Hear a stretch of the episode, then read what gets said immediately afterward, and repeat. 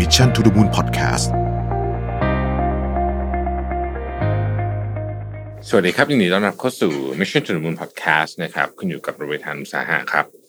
วันนี้จะมาชวนคุยเรื่องของผลกระทบอีกแล้วนะฮะอย่าเพิ่งเบื่อกันนะฮะเรื่องโควิด -19 นะแต่ว่าคราวนี้เราพูดไปเน้นไปที่เรื่องของการคาดการณ์แบบระยะยาวนะผลกระทบระยะยาวแล้วกันนะครับ ของโควิด -19 ต่อ สภาพเศรษฐกิจผมผมเชื่อว่าหลายคนกำลังเครียดกับเรื่องนี้มากนะฮะวันนี้ก็เลยอยากจะมาเล่าให้ฟังอาจจะไม่ได้เป็นข่าวดีนักนะครับ แต่ว่าก็เป็นโอปิเนียนหนึ่งที่ผมคิดว่าเราน่าจะเราน่าจะฟังไว้ แล้วก็มันมันมีทางออกมันอยู่เหมือนกันว่ามันจะไปยังไงต่อได้นะครับเอ่อผมมาจาก The Atlantic นะครับคนเขียนชื่อว่า Russell Berman เขาไปคุยกับ Chief Economist ของธนาคาร แล้วก็มนิธนกิจเยอะมากเลยนะครับ เพื่อจะรวบรวมมาเขียนเป็นบทความอันหนึ่งที่ชื่อว่า The Economic Devastation is going to be worse than you think ก็คือผลกระทบทางเศรษฐกิจเนี่ยมันจะแย่กว่าที่คุณคิดนะครับ ดังนั้นเราก็ต้องเตรียมตัวนะครับ เราก็ต้องเตรียมตัวนะฮะคนแรกที่ให้ comment นะครับชื่อว่า Mark Zandi Mark Zandi เป็น Chief Economist อยู่ที่ Moody's นะครับ ก็เขาบอกว่าอย่างนี้เลยฮะบอกว่าเอ่อเรื่องนี้ใหญ่มากนะฮะเพราะว่า ธุรกิจจำนวนมากจะล้มละลายนะครับ งานจะหายไปแบบมโหฬารนั่นที่เขาพูดถึงในอเมริกานะครับ แล้วก็ที่สำคัญที่สุดก็คือว่า คนที่เก็บเงินไว้สำหรับการเกษียณเนี่ยนะครับเหล่า Baby Boomer นะฮะต่างๆ Gen X เนี่ยนะครับ จะพบว่าเงินของตัวเองเนี่ยหายไปเยอะมาก ความมั่งคั่งจะหายไปเยอะมากนะครับ ทีนี้เขาบอกว่าตอนนี้โดยภาพรวมเนี่ยเราก็เริ่มเห็นถึงความรุนแรงของ วิกฤตเศรษฐกิจจากโควิด -19 ครั้งนี้แล้วนะครับ เอาเอาตลาดหุ้นเนี่ยก็ลดลงไป 30%นะฮะก็คือจบช่วงของตลาดกระทิงไปอย่างแบบ เรียกว่าหัวทิ่มเลยนะฮะการเราจะเริ่มเห็นการปิดธุรกิจอีกจำนวนมากนะครับ แล้วก็รัฐบาลเองเนี่ยก็เหนื่อยมากๆ เพราะว่าตอนนี้เนี่ย ต้องใช้เงินกับเรื่องของสาธารณสุขไปมหาศาลนะครับ เราก็ยังต้องใช้เงินเกี่ยวกับการกระตุ้นเศรษฐกิจ ซึ่ง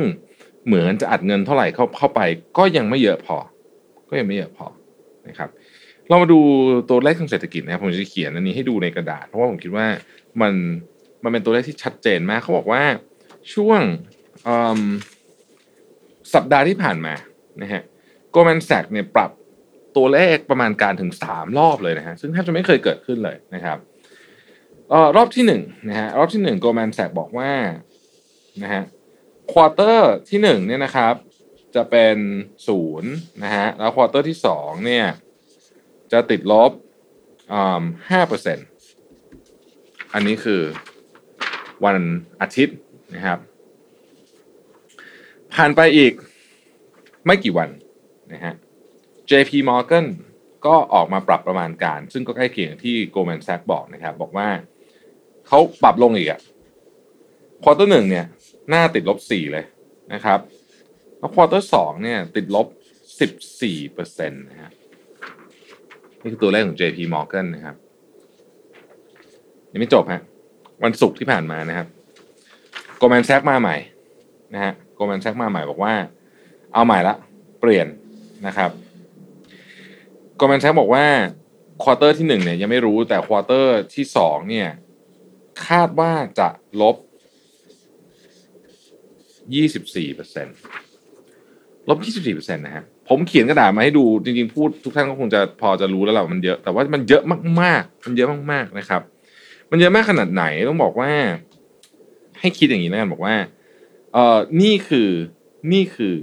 การลดลงนะครับ การลดลงของ GDP เยอะที่สุดในหนึ่งไตรมาสตั้งแต่เริ่มมีการคำนวณ GDP กันมาในปี 1947 ผมทวนใหม่นะฮะนี่คือการลดลงของ GDP เยอะที่สุดในหนึ่งไตรมาสตั้งแต่เริ่มมีการคำนวณมาในตั้งแต่ปี 1947 นะฮะก่อนครั้งนี้เนี่ยมันเคยลบ 10%เมื่อปี 1958 ใน quarter หนึ่งแต่ครั้งนี้เนี่ย Goldman Sachs บอกว่าลบ 24%ให้ดูที ลบ 24%นะครับ เยอะที่สุดตั้งแต่เคยมีการคำนวณไอ้คำว่า GDP โลกรู้จักคำว่า GDP มาเนี่ย ครั้งเนี้ย ลบเยอะที่สุด มันน่ากลัวขนาดนั้นนะอะต่อเรื่องงาน อันนั้น อันนั้นเรื่องของ GDP นะครับ เรื่องของตำแหน่งงานนะฮะ ก็เป็นตัวเลขที่น่าตื่นตระหนกตกใจมาก เขาบอกว่าถึงช่วง summer นะครับ summer นี้นะฮะที่อเมริกาเนี่ย งานเนี่ยนะครับ จะหายไป 8.5 หน่วยเป็นล้านนะครับตำแหน่งนะครับ ถ้าหายไป 8.5 ล้านตำแหน่งหมายความว่าไง unemployment rate ตอนนี้ 3.5เปอร์เซ็นจะกลายเป็น 8.7เปอร์เซ็น3.5เปอร์เซ็นกลายเป็น 8.7เปอร์เซ็นตนะครับ เพื่อเอาตัวเลขให้เห็นเป็น perspective นะฮะ ตอน Great Depression ตอน Great Depression เนี่ยนะครับ จบเรื่องแล้วมีงานหายไปทั้งหมด8ล้าน7แสนตำแหน่ง Great Depression ปี 1929 เนาะการถดถอนเศรษฐกิจอย่างรุนแรงนะครับ8ล้าน7แสนตำแหน่ง จบรอบนี้ Goldman Sachs บอกว่างานหาย 14 ล้านตำแหน่ง เยอะกว่า Great Depression งานจะเป็นของที่หายากมาก ๆ นี่คือในอเมริกา แต่ที่อื่นผมว่าก็ใกล้เคียงกันมาก ๆ นะครับ เขาบอกว่านี่เราพูดกันถึง unemployment rate จริงๆ ต้องบอกว่าต่ำไปด้วยต่ำไปโดยหลักการด้วยซ้ำเพราะเรากำลังพูดถึงคนที่กำลังมองหางานแบบ active นะนะครับโอเค ทีนี้ แล้วฟังดูแล้วเป็นไงฮะฟังดูแล้วเนี่ยก็ต้องบอกว่า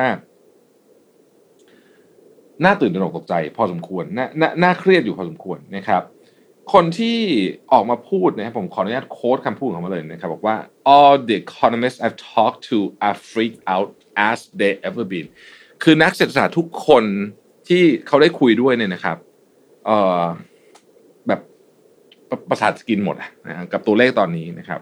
คนที่พูดเนี่ยคือ Jared Bernstein นะครับเป็น Chief Economist ของ Joe Biden Joe Biden ก็เป็นอรองประธานาธิบดีในรัฐบาลของโอบามานะครับ ซึ่งซึ่งซึ่ง Chief Economist ของรองประธานาธิบดีเนี่ยก็คงจะก็คงจะเป็นคนหนึ่งที่น่าเชื่อถือพอสมควรในในประเด็นที่คุยกันเรื่องนี้นะฮะแต่โกลแมนแซกกับ JP Morgan บอกว่าเออจริงๆมันก็มีข่าวดีนิดหน่อยเหมือนกันนะฮะเขาคาดว่า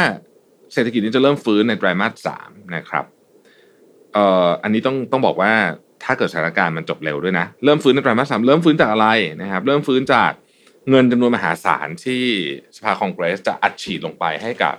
เอ่อ ธุรกิจและภาคประชาชนนะครับ แต่เขาบอกว่าอย่าเพิ่งดีใจนะ มันมีความท้าทายเยอะมาก ตอนนี้เนี่ยเราอยู่ในเวฟที่หนึ่งนะครับเวฟที่หนึ่งคือตอนนี้นะฮะเวฟที่หนึ่งก็คือคนซื้อของน้อยลง ซึ่งจะจะส่งผลต่ออกิจกรรมทางเศรษฐกิจที่น้อยลงต่าง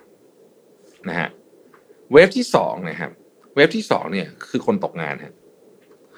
คนตกงานกิจกรรมทางเศรษฐกิจก็จะน้อยลงไปอีกนะครับ wave สุดท้ายนะครับ wave สุดท้ายก็คือ คนที่กำลังจะเกษียณนะครับ คนที่จริงๆเราเป็นกลุ่มที่มีกำลังซื้อสูงเนี่ยค้นพบว่าเงินตัวเองหายไปเพียบเลย จากการ drop ทางเศรษฐกิจเรื่องนี้นะครับ ก็ panic panic แล้วเกิดอะไรขึ้นฮะก็ใช้เงินน้อยลง ใช้เงินน้อยลง มันก็วนไปทำให้เศรษฐกิจชะลอตัวไปอีกนะครับ ซึ่งอันนี้แหละคือสิ่งที่เขาบอกว่ามันขึ้นอยู่กับฝีมือของรัฐบาลแล้วว่าจะช่วยได้แค่ไหนเพราะดูแล้วตอนนี้ไม่มีอะไรอย่างอื่นช่วยได้เลยนอกจากรัฐบาลช่วยล้วนๆนะครับ นี่คือสาเหตุที่เอ่อ มื่อสัปดาห์ที่แล้วเนี่ยเราได้ยินข่าวที่ว่าโดนัลด์ทรัมป์นะฮะประธานาธิบดีของสหรัฐเนี่ยนะฮะบอกว่าไอ้แพ็กเกจที่จะไปกระตุ้นเศรษฐกิจเนี่ยอาจจะมีมูลค่าถึงหนึ่งล้านล้านเหรียญเลยทีเดียวนะฮะซึ่งก็มีวุฒิสมาชิกของฝั่ง Republican เนี่ยที่เสนอว่า ออมันควรจะต้องมีมีเงินแจกเลยอะนะฮะพันสองร้อยเหรียญสำหรับครอบครัวที่มีรายได้ต่ำกว่าเจ็ดหมื่นห้าพันเหรียญนะครับแล้วถ้าเกิดมีลูกก็จะเพิ่มอีกห้าร้อยเหรียญนะฮะนี่คือให้เลย ให้ไปเลยนะครับเป็น one time payment ให้ไปก่อน ให้แล้วเดี๋ยวค่อยว่ากันนะฮะแต่ว่าทางเดโมแครตก็แน่นอนก็ออกมาคัดค้านว่าเออมันมีมุมที่ต้องศึกษาเยอะกว่านี้นะนะฮะนอกจากนี้ก็ยังจะมีเงินอีกหลายแสนล้านเหรียญสหรัฐนะฮะหลายแสนล้านเหรียญสหรัฐเนี่ยที่จะนำมาเพื่อที่จะ ให้กับบริษัทต่างๆ กู้นะฮะตอนนี้สิ่งที่เขากลัวก็คือว่าเงินไม่ถึงบริษัทเล็กๆนะฮะจะต้องไป bail out บริษัทขนาดใหญ่ก่อน เช่น airline ต่างๆ พวกนี้นะครับจะได้ bail out ไปก่อนนะครับนั่นเป็นเรื่องที่คนก็ยังคัดค้านกันอยู่ในประเด็นนี้นะครับโอเคเขาบอกว่าตอนนี้เนี่ยถ้าเทียบกันแล้วเนี่ยนะฮะเเงินที่ใช้ในการเบลเอาท์ก็คือการช่วยเหลือบริษัทต่างๆเนี่ยอาจจะเยอะกว่าช่วงแฮมเบอร์เกอร์คริสิสซะอีกซึ่งตอนนั้นก็ใช้เยอะมากๆแล้วนะฮะเยอะมากๆเลยนะฮะ ผู้เขียนบอกว่านะครับเหตุการณ์ครั้งนี้เนี่ยดูแล้วรุนแรงกว่า the Great Recession ที่เรากลัวเนี่ยนะ Great Recession ในปี 1929เนี่ยคนไม่มีงานทำคนงานเปิดตำแหน่งหนึ่งคนต่อคิวกันเป็นร้อยเป็นพันเพื่อจะเข้าไปทำงานนะฮะคนไม่มีจะกินนะว่างั้นเถอะนะครับตอนนั้น ซึ่งตอนนี้เนี่ยเขาก็กลัวมันจะเกิดเหตุการณ์แบบนั้นขึ้น แต่วิธีเดียวที่จะต่อสู้ได้นะครับ ทั้ง JP Morgan เราก็ Goldman Sachs ก็บอกว่า ต้องเป็นฝีมือของภาครัฐละตอนเนี้ยเพราะว่าเป็นคนเดียวเท่านั้นเองจริง ๆ ที่สามารถจะมีโอกาสที่จะกอบกู้เรื่องนี้กลับขึ้นมาได้นะครับ ในประเทศไทยเองผมคิดว่าสถานการณ์ไม่ต่างกันนะฮะดังนั้นเราก็ไม่ควรที่จะเขาเรียกว่าอะไรเราก็ไม่ควรที่จะประมาทนะครับโอเค ก็ในวันนี้ก็ขอเป็นกำลังใจให้ทุกคนนะฮะผมก็เพิ่งประชุม emergency กันตั้งแต่เช้าเลยวันนี้วันจันทร์เนาะเพิ่งเนี่ยบันทึกเสียงวันจันทร์นะประชุม emergency กันเช้าวันนี้อยู่ ในห้องประชุมทั้งห้องประชุมจริง ห้องประชุม virtual conference ทั้งวันปรับแผนกันยกใหญ่เรียกว่าโยนของเก่าทิ้งไปเลยนะครับสำหรับท่านไหนที่สนใจที่จะดูแผนการนะฮะว่าจะทำยังไงเบื้องต้นเนี่ยผมได้ทำเป็นโพสต์ไว้อยู่ใน Mission to the Moon นะครับก็สามารถเข้าไปอ่านได้นะครับ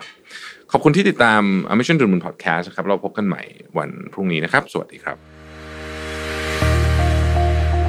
Mission to the Moon Podcast